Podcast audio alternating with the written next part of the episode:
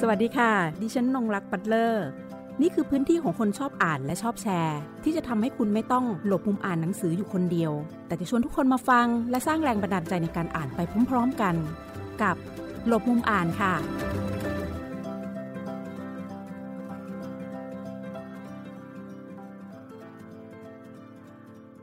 สวัสดีค่ะ หลบมุมอ่านวันนี้นะคะ จะพาคุณผู้ฟังค่ะ เดินทางสู่ภูมิภาคตะวันออกของไทย ตั้งแต่จังหวัดชนบุรี ระยอง จันทบุรี และตราด หากเอ่ยถึง 4 จังหวัดนี้นะคะ เรามักจะนึกถึงชายทะเลที่เริ่มทักทายเรานะคะ ตั้งแต่จังหวัดชนบุรีเป็นต้นไปเลยนะคะ แล้วก็พวกเกี่ยวกับอาหารทะเล แล้วก็ผลไม้ ฤดูร้อนอย่างพวกเงาะแล้วก็ทุเรียนนะคะเนี่ยเดี๋ยวอีกสักพักนี่ก็คงจะออกมาให้เราได้รับประทานกันนะคะ และในยุคที่การท่องเที่ยวนะคะ เชิงวัฒนธรรมเข้ามามีอิทธิพลต่อการเลือกปลายทางของนักเดินทาง นักท่องเที่ยวมากขึ้นนะนะคะ โดยเฉพาะการท่องเที่ยวผ่านวัฒนธรรมอาหารที่ได้รับความนิยมอย่างมากนะคะ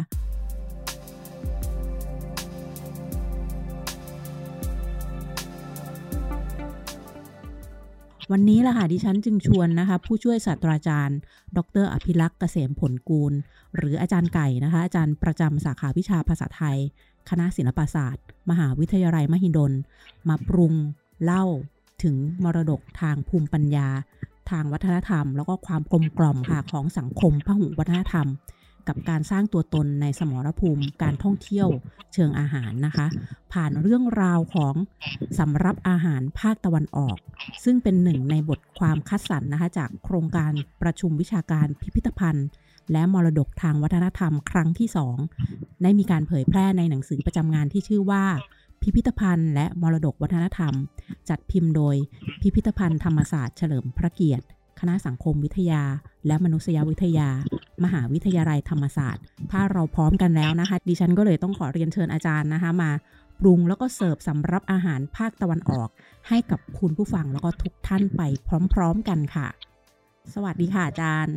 ครับ สวัสดีครับ ค่ะ วันนี้เราจะมาคุยกันถึงในเรื่องราวของสำรับอาหารภาคตะวันออกนะคะอาจารย์ ก่อนที่เราจะไปถึงในรายละเอียดต่างๆ มากมายในงานวิจัยชิ้นนี้ของอาจารย์นะคะแล้วก็มีการเขียนออกมาเผยแพร่นะคะ อ่านแล้วก็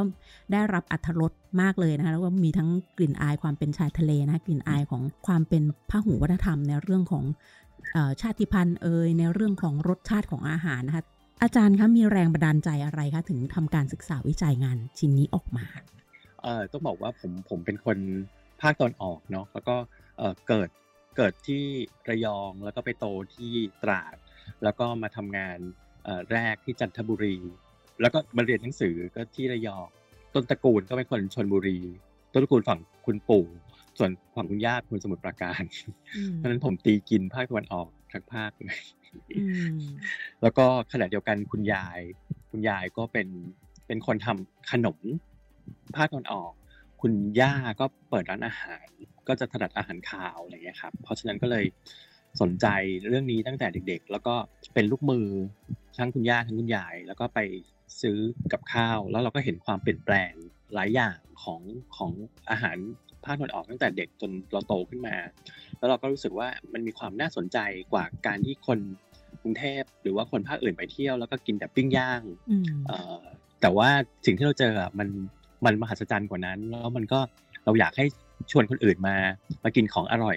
มากกว่าแค่ปิ้งย่างอะไรเงี้ยครับก็เลยคิดว่าเราควรจะเสนออะไรให้เป็นรูปเป็นร่างสักทีหนึ่งก็ก็เลยเป็นเปเปอร์ชิ้นนี้ครับ ค่ะนะคะก็เรียกได้ว่าสำรับจานนี้ไม่ธรรมดาเลย เพราะว่าคุณอาจารย์นำมาปรุงในตัวชิ้นงานวิจัยเองเนี่ยนะคะ ดึงออกมาจากรากของตัวเองที่มีอยู่แล้วนะคะ จากสำรับภายในบ้านเลยไม่ว่าจะเป็นทางฝั่งของคุณยายเองที่เป็นคนทำขนมอยู่แล้วนะคะ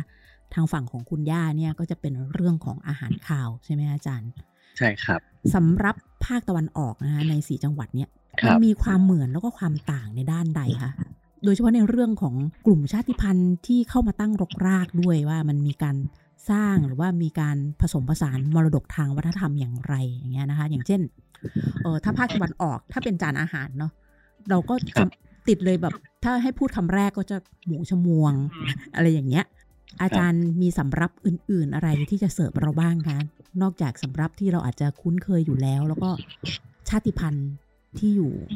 บริเวณภาคตะวันออกเนี่ย มีอิทธิพลต่ออาหาร มีการผสมผสานกันอย่างไรกับรากของแต่ละทางที่มาค่ะ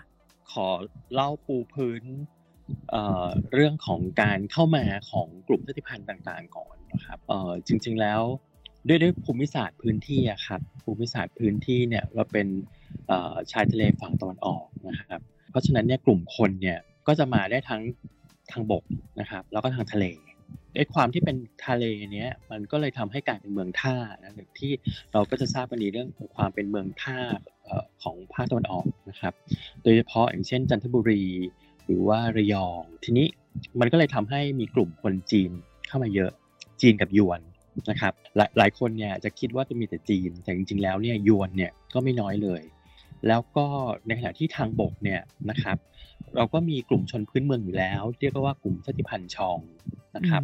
เออเป็นกลุ่มที่พูดตระกูลภาษาตระกูลมอญเขมรไม่ได้พูดภาษาตระกูลไทยเหมือนเหมือนเหมือนเรานะครับ กลุ่มนี้จะจะไม่ไม่ใช่คนไม่ไม่ใช่คนดอย ไม่ใช่คนภูเขา แต่จะอยู่เชิงเขา แต่ไปหาของป่านะครับ แล้วก็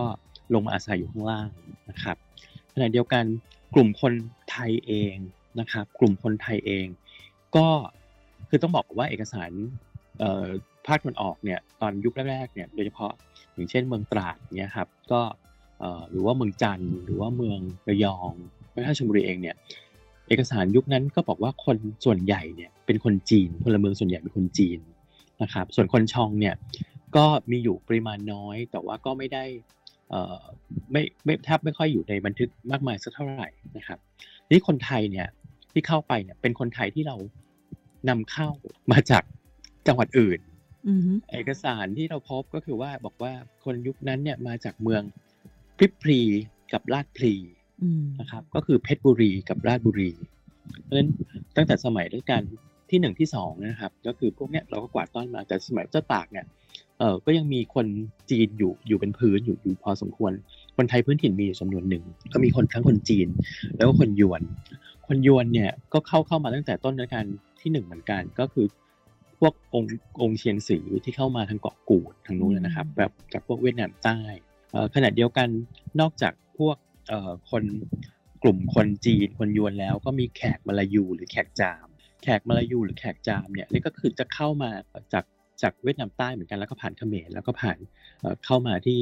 ที่ที่ตราดแล้วก็ไปจันทบุรีเหมือนกัน ถึงจะมาอยู่ที่ กรุงเทพนะครับพวกนี้ก็เป็นวัฒนธรรมมาลายูนะครับเป็นแขกมาลายูซึ่งก็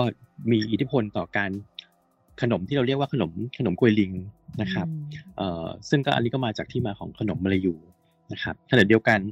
ทางฝั่งชนบุรีนะครับทางฝั่งชนบุรี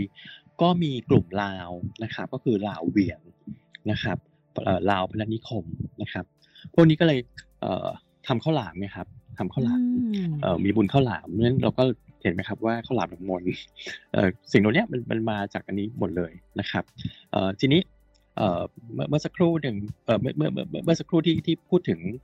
หูชมวงใช่ไหมครับทุกคนรู้จักว่าเป็นแบบไอคอนของของความเป็นอาหารภาคตะวันออกนึกถึง จริงมันเป็นคอมบิเนชันของความเป็นไทยพื้นถิ่นกับจีนที่น่าสนใจมาก แล้วก็ช่อง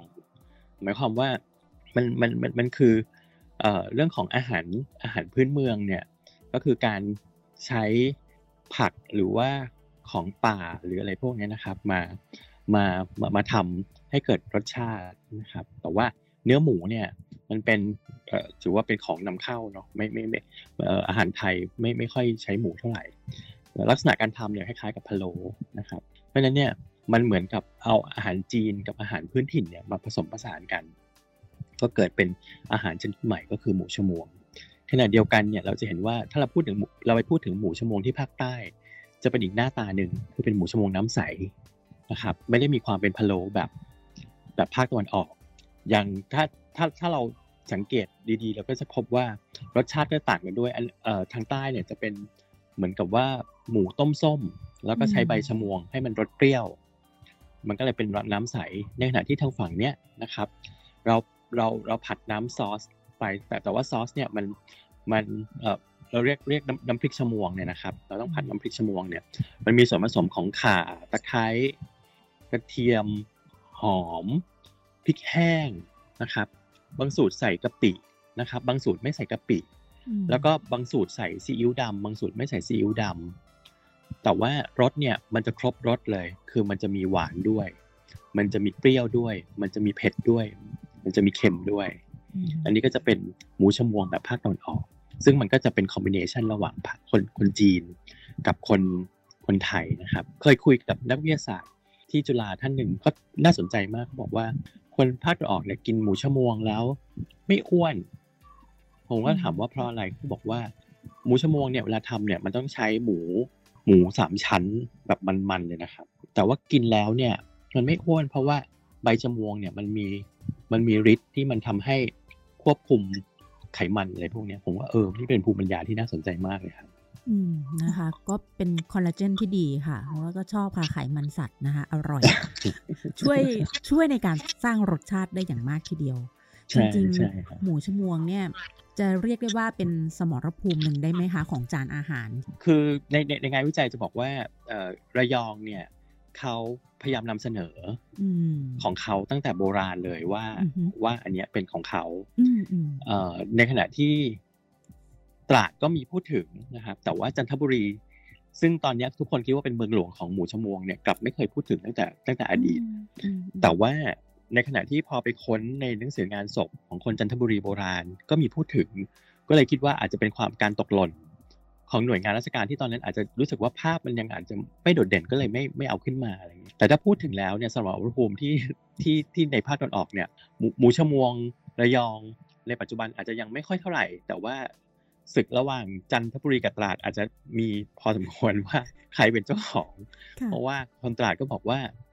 ของบ้านชั้นอะไรอย่างเงี้ย คนจันทร์ก็บอกของบ้านชั้นจริงเป็นวัฒนธรรมร่วมนะครับค่ะมองว่าเป็นวัฒนธรรมร่วมแต่ว่า แต่แต่ว่าสูตรเอ่อ ที่มันแตกต่างกัน อย่างเช่น บางบ้านเอ่อใส่ซีอิ๊วดำบางบ้านไม่ใส่ซีอิ๊วดำอย่างที่บ้านก็ไม่ใส่ซีอิ๊วดอืมำเอ่อเพราะว่าพอผัดแล้วมันก็มันมันก็จะสีคล้ำอยู่แล้วอะไรอย่างเงี้ยครับอืมบางบางบ้านก็ไม่ใส่พริกแห้ง บางบ้านใส่หอมกระเทียม บางบ้านใส่แต่หอมไม่ใส่กระเทียม บางบ้านเอาหอมไปเผาก่อน บางบ้านไม่เผาอะไรอย่างเงี้ยครับ ก็ก็เป็นสูตรที่แตกต่างกันไปครับ ค่ะ ก็ถือว่า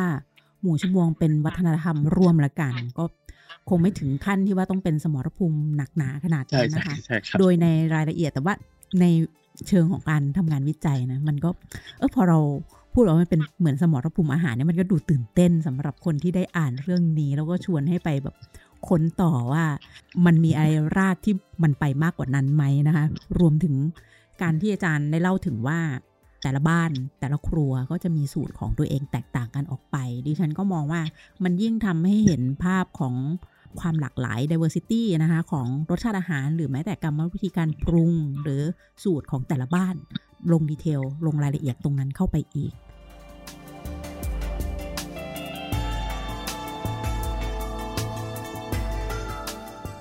ทีนี้ค่ะอาจารย์อยากจะถามเพิ่มนะคะว่า สำหรับเนี่ยค่ะที่ศึกษาในงานวิจัยชิ้นเนี้ยเนี่ยมันจะมีการสำรวจสภาพองค์ความรู้โดยรวมอย่างไรบ้าง อย่างเช่นสำหรับชาววังหรือสำหรับชาวบ้านอย่างเงี้ยค่ะหมายถึงในในงานวิจัยนี้ใช่ไหมครับ ใช่ค่ะ มีคแยรับกย่อยออกไป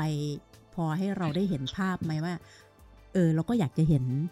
เหมือนถ้าเอาแยกแค่แบบว่าสองฝั่งแบบชาววังชาวบ้านอย่างเงี้ยค่ะ ในในในงานวิจัยเนี้ยจะเน้นที่เอ่อชาวบ้านนะครับ แต่อืมจริงๆมันมีงานวิจัยก่อนหน้าที่เก็บมาก่อนหน้านี้เอ่อก็คือ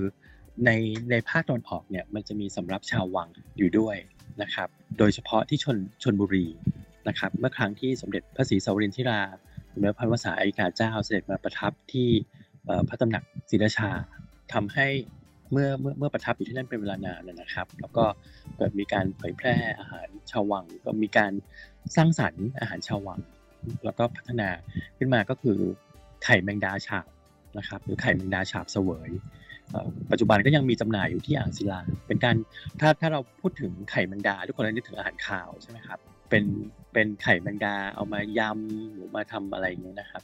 แต่ว่าที่ชนบุรีเนี่ยจะมีการนำไข่แมงดาเนี่ย เอ่อเอามาทำเป็นอาหารหวานนะครับ โดยที่เอ่อเราจะเอามะพร้าวทึนทึกเนี่ยนะครับ แล้วก็มามาผัดกับเอ่อน้ำตาลนะครับเอ่อแล้วก็มาเคี่ยวกับน้ำตาล เสร็จแล้วทำเหมือนหน้ากระฉีกอะครับอืมทำเหมือนหน้ากระฉีกเสร็จแล้วเสร็จแล้วพอมะพร้าวกับน้ำตาลเข้ากันดีแล้วเนี่ยเอ่อมะพร้าวกับน้ำตาลมะพร้าวเนี่ยเข้ากันดีแล้วเนี่ยก็เอา เมล็ดเอ่อเอาเอาเอาเมล็ดไข่แมงดาเนี่ยเข้าไปผัดด้วย แล้วก็เอาขึ้นเลย มันก็จะเป็นรสชาติแบบกรุบๆอะครับอืมกรุบๆแล้วก็ทานทานทานเปล่าก็ได้ หรือจะทานกับข้าวเหนียวเป็นข้าวเหนียวหน้ากระฉีกกับไข่แมงดาฉาบก็ได้โอ้โหแล้วก็ยังมีอย่างเช่นที่ที่ที่ไปก็จะมีลักษณะของเอ่อไปที่ไปพบอะนะครับ ก็จะมีค่ะอาหารที่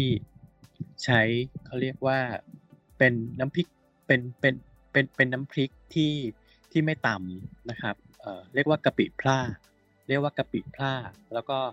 ปลาร้าปลาร้าหล่นในรูปมะพร้าวกะปิพร่าเนี่ยเวลาทานเนี่ยคือจะทานกับเปลือกแตงโม โดยถ้าเราปกติเราทานแตงโมเราจะทิ้งเปลือกใช่ไหมครับค่ะเอ่อ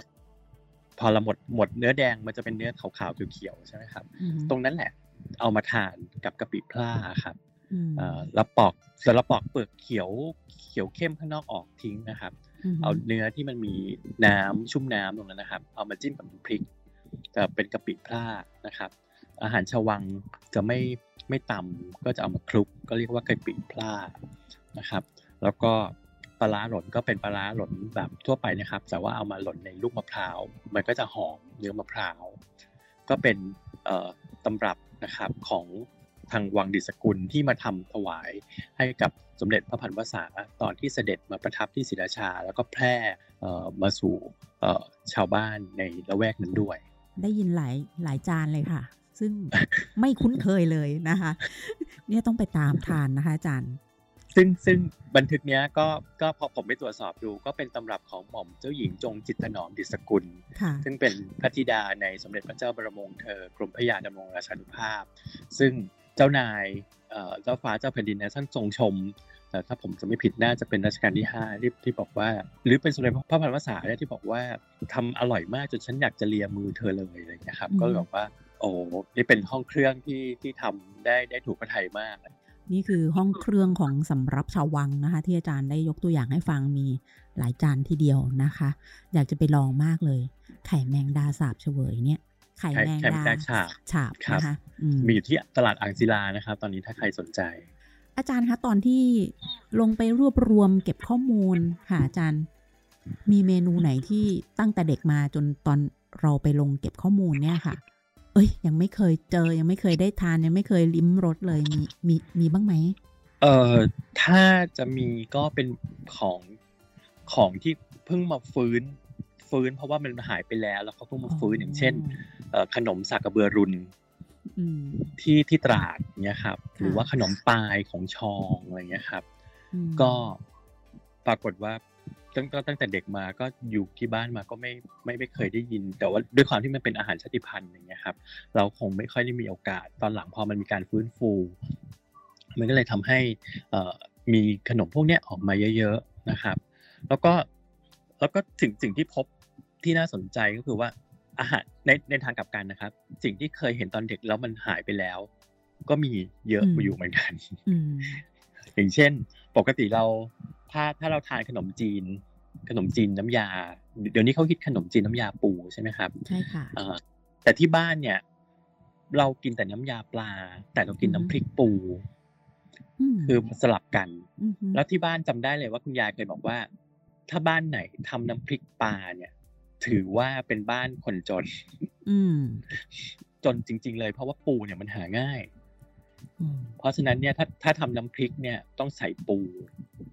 เอ่อถ้าบ้านไหนไม่ใส่ถือว่าแบบผิดร้ายแรงมาก แล้วก็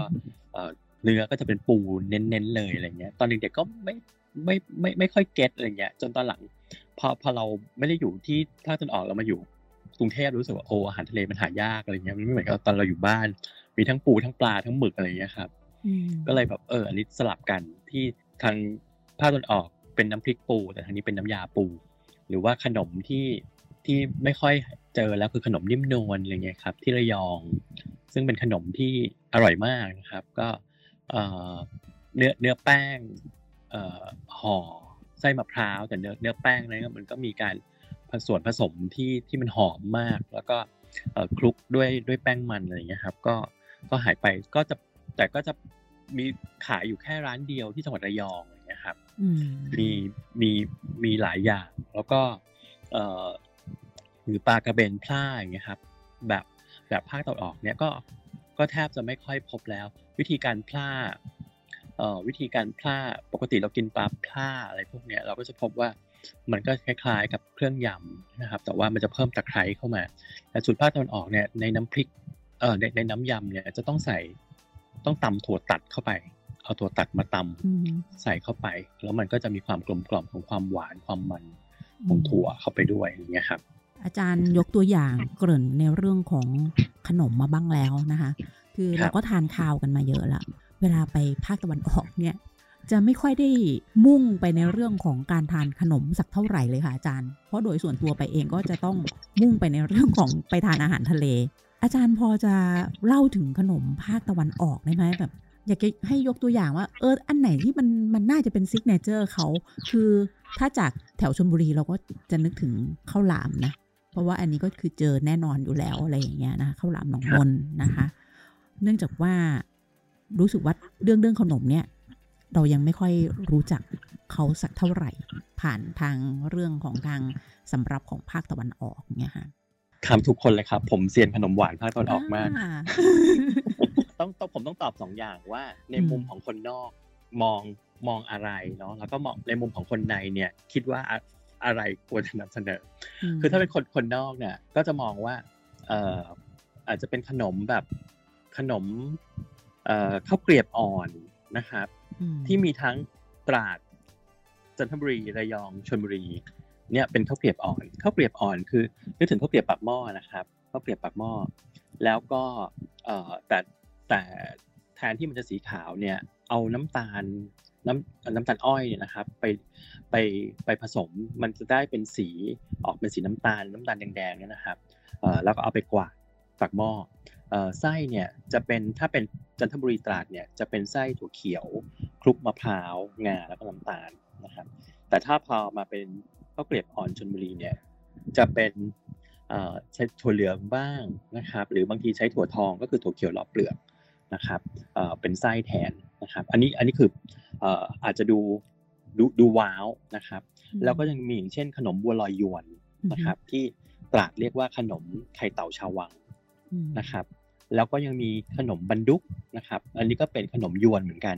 เอ่อเอ่อออกเสียงแบบยวนก็คือบันดุก นะครับอืมแต่ว่าคนทั่วไปออกเรียกว่าบันดุก คนจันทบุรีเรียกว่าเปียกปูนขาว แต่ถ้าเป็นพระเอกมาคู่กับหมูชมวงเลยเนี่ย ทุกคนก็ตื่นเต้นก็คือขนมขนมควยลิงนะครับอืมเอ่อจริงจริงๆมันออกมามันมาจากคำว่ากูบาคูลิง มันมีนิทานด้วยนะครับ ก็บอกว่าคุณยายคนหนึ่งเนี่ยไปนั่งเอ่อปั้นขนมอยากจะปั้นขนมแล้วก็ไม่รู้จะปั้นรูปอะไร แล้วก็มีลิงมานั่งยองๆเอ่ออยู่บนเอ่อ กำแพงเงยดูก็เลยเอาทรงนี้แล้วกันอะไรเงี้ยอืมแต่จริง ๆ แล้วอะมันมันมาจากว่าทำอะไรอยู่ที่เราเรียกว่าขนมกูบาคูลิงกูบาคือกระเบาคือกระบือคูลิงคือกลิ้งคือก็มองว่าขนมเนี่ยขนมปกติเราใช้แป้งข้าวเหนียวดำทำนะครับ ขนมควยลิงเนี่ยเพราะฉะนั้นเนี่ยมันก็เลยเป็นสีดำสีดำเหมือนควายนะครับเหมือนเหมือนผิวหนังของควาย แล้วไปกลิ้งบนมะพร้าวนะครับ ก็เลยเรียกว่าขนมควายกลิ้ง หรือว่ากูบาคูลิงเอ่อ บางคนก็เรียกว่าเปียกปูนมาลายูอืมนะครับ แต่ว่าตอนหลังเสียงเพี้ยนก็เลยเป็นอย่างที่ที่เราได้ยินนะครับ อันนี้คือขนมที่คนทั่วไปเอ่อมองคนคนนอกมองว่าเป็นขนมแปลกอืมแต่ถ้าบอกว่าขนมอร่อยในมุมของคนภาคตะวันออกเนี่ย คือขนมชั้นกับข้าวเหนียวเหลือง ซึ่งดูซิมเ l ิลมากเลยนะครับ แต่ว่าเป็นขนมที่คนภาคตะวันออกโดยเฉพาะคนตราดคุณจันเนี่ยภาคภูมิใจมากแต่ว่า สมัยก่อนผมจำได้เลยว่า เวลาไปเยี่ยมญาติหรือว่าใครมาจากกรุงเทพเนี่ยจะต้องสั่งขนมชั้นเนี่ยกันเป็นถาดๆกลับไปเลยอืมเอ่อแล้วก็ขนมเอ่อข้าวเหนียวเหลืองข้าวเหนียวเหลืองหน้าปลา อันเนี้ยเป็นของที่ถ้าคนคนจันทร์คนตราดไปซื้อที่ตลาดต้องซื้ออันเนี้ยกลับไป แต่ถ้าคนอื่นมาก็ไปซื้อพวกมันดุกซื้ออะไรที่มันดูแปลกๆอะไรเงี้ยแต่ไอ้ในความซิมเ l ิลเนี้ยข้าวเหนียวเหลืองถ้าได้ทานถ้าไปทานที่จันทร์หรือตราดนะผมผมรับประกันว่าเอาหินปลาไปที่ร้านไหนก็ยังอร่อยทุกร้านอื มอืมมันต่างมันต่างจากที่กรุงเทพแน่นอนอืมข้าวเหนียวเหลืองมันจะหอม แล้วหน้าปลาด้วยนะครับ ต้องต้องหน้าปลาขณะเดียวกันขนมชั้นเนี่ย ขนมชั้นภาคตะวันออกเนี่ย ถ้าบ้านไหนทำแล้วลอกเป็นชั้นไม่ได้เนี่ย ถือว่าสอบตกต้องร่อนนะคะใช่ครับ ต้องลอกได้ มันต้องพิสูจน์ชั้นได้อืมแล้วก็เออมันจะต้องมันแล้วจะต้องหวานหอมกะทิ เพราะฉะนั้นเนี่ยมันจะไม่เหมือนขนมชั้นที่กรุงเทพที่ที่เราเคยทานอืมันจะหอมแล้วมันจะมันแล้วมันจะมันอร่อยอร่อยแบบเด็ดขาดเลยอะผมอธิบายไม่ถูกอืมซึ่งซึ่งมันมันเป็นของของดีมากแต่ว่าคนมองคนเวลาถ้าคนนอกไปมองว่าเฮ้ยนี่มันก็เป็นขนมชั้นทั่วไปเป็นขนมเหลืองทั่วไปแต่จริงๆเนี่ยนะมันวิเศษกว่ากว่าไอ้ขนมแปลกๆอีกอะไรเงี้ยครับ เรียกได้ว่าฟังไปนะคะ จินตนาการภาพตามไปด้วยนะคะ แล้วก็ดูภาพในหนังสือ แต่เนื่องจากว่าในหนังสือมันเป็นภาพขาวดำมันก็จะไม่ค่อยเห็นสีสันนะคะ คือไม่เห็นสีสันเลยแหละ เออ มันก็จะมีแค่สองสีนี่แหละขาวกับดำให้เราได้เห็น แต่การบรรยายนะคะ รสชาติหรือ เครื่องเคราต่างๆ ที่อาจารย์ได้พูดถึงว่ามันมันมีที่มาอย่างไร มันมีส่วนผสมอะไรบ้างอย่างเงี้ยนะคะได้ทั้งภาพได้ทั้งรสด้วยนะคะเหลืออย่างเดียวคือ อันง่ายสุดก็น่าจะเป็นข้าวเหนียวเหลืองนะ ที่ตอนนี้อาจารย์บอกว่าปลาหินไปร้านไหน อาจารย์รับประกันว่ามันอร่อยทุกร้านแน่นอนนะคะ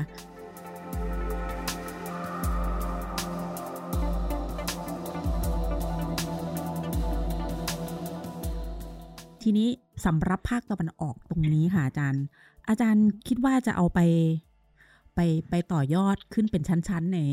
เชิงขององค์ความรู้เป็นอย่างไรต่อไปบ้างคะเราเราคิดว่างานงานเราเป็นต้นน้ำนะครับ เราเป็นอืมต้นน้ำแล้วเราก็พยายามที่อยากจะให้องค์ความรู้เนี่ยไปไปต่อเรื่องของ gastronomy tourism มเอ่อที่ผ่านมาเนี่ยมันมีการทำเอ่อหลายอย่างเนาะแต่ว่าข้อมูลพื้นฐานไม่แน่น มันก็เลยอืมทำให้มันไปไม่ได้ ทีนี้เราก็เลยคิดว่าเราทำฐานให้แน่นขณะเดียวกันเราก็ไปไปมองต่อเรื่อง story of food นะครับในฐานะที่เป็นหนึ่งในเสาหลักของเรื่อง gastronomy tourism นะครับอืมขณะเดียวกันผมมองไปถึงเอ่อการทำ chef table เอ่ออาหารพื้นบ้านนะครับ ถ้าถ้าญี่ปุ่นมีโอมากาเสะเราก็ทำได้นะครับ ที่เป็นอาหารพื้นบ้าน ซึ่งมันสามารถยกระดับอาหารได้ เพราะว่าเอ่อ สิ่งเหล่านี้มันก็มีคุณค่า แล้วผมมองว่าบางบางอย่างมันเป็นอาหารที่มันสามารถทำแบบโลคาร์บอนได้ อย่างเช่นยำผลไม้หรืออะไรเงี้ยครับหรือปลาพล่าอะไรเงี้ยผมก็คิดว่ามันมันสามารถต่อยอดไปได้ได้ไกลกว่านี้อีก แล้วก็ปรากฏการณ์หนึ่งที่ที่น่าสนใจมากนะครับ ก็คือมันมีการทำร้านอาหารภาคตะวันออกในกรุงเทพขึ้นมา ซึ่งมันแปลว่ามันเกิดความสำเร็จอะไรบางอย่างที่ ที่มันมีลูกค้าพอเออแล้วก็มีอีกหลาย ๆ ร้านเลยที่ที่ที่มีความพยายามในการที่จะดึงความเป็นเป็นท้องถิ่นนะครับ มาถึงกรุงเทพอะไรเงี้ยก็แปลว่าตลาดมันมันมันพอขณะเดียวกันก็มีเชฟหลายคนที่พยายามทำเอ่อให้เป็นอาหารฟิวชั่นโดยการใช้รากเดิมของของอาหารเอ่อภาคตะวันออก แต่ว่าไป ไปบวกกับความเป็นอาหารอาหารต่างประเทศอะไรเงี้ยครับก็อืมก็อันนี้ก็เราก็สามารถที่จะ provide ข้อมูลไว้ให้ได้ครับค่ะ และทั้งหมดนี้นะคะก็คือในเรื่องของอาหารนะคะ ไปสู่เรื่องการท่องเที่ยวเชิงวัฒนธรรมทางด้านของอาหารนะคะ ซึ่งงานของอาจารย์ค่ะ เป็นงานต้นน้ำนะคะ ที่เป็นฐานข้อมูลให้กับเราเนี่ยค่ะ ได้ไปศึกษาต่อหรือขยายผลนะคะเพื่อพัฒนาไปต่อในเรื่องของ gastronomy tourism นะคะ อันที่หนึ่ง อันที่สอง story of food นั่นก็คือไม่ว่าจะเป็นในเรื่องเล่าของงานวิจัยเอง หรือว่าการจะผลิตสื่อนะคะในการเก็บอนุรักษ์ภูมิปัญญามรดกต่าง ๆ เหล่านี้ทางเรื่องของอาหารเอาไปด้วยนะคะ และดิฉันก็หวังว่า สำหรับอาหารภาคตะวันออกค่ะ จะได้เสิร์ฟให้กับคุณผู้ฟังนะคะ ได้รับฟังแล้วก็สร้างแรงบันดาลใจนะคะ ให้เราต้องได้ออกเดินทางตามไปกิน หรือถ้าใครยังไม่ตามออกไปกินตอนนี้นะคะ ก็สามารถอ่านงานวิจัยชิ้นนี้ของอาจารย์ อภิรักษ์ได้เช่นเดียวกันค่ะ วันนี้ต้องขอขอบคุณอาจารย์มากเลยนะคะ ที่มาร่วมพูดคุยกับลบมุมอ่านค่ะ สวัสดีค่ะบยินดีครับ ตามข่าวสารและความเคลื่อนไหวของไทย PBS Podcast ได้ทาง Facebook, YouTube, Instagram และ Twitter เพียงเซิร์ชคำว่าไทย PBS Podcast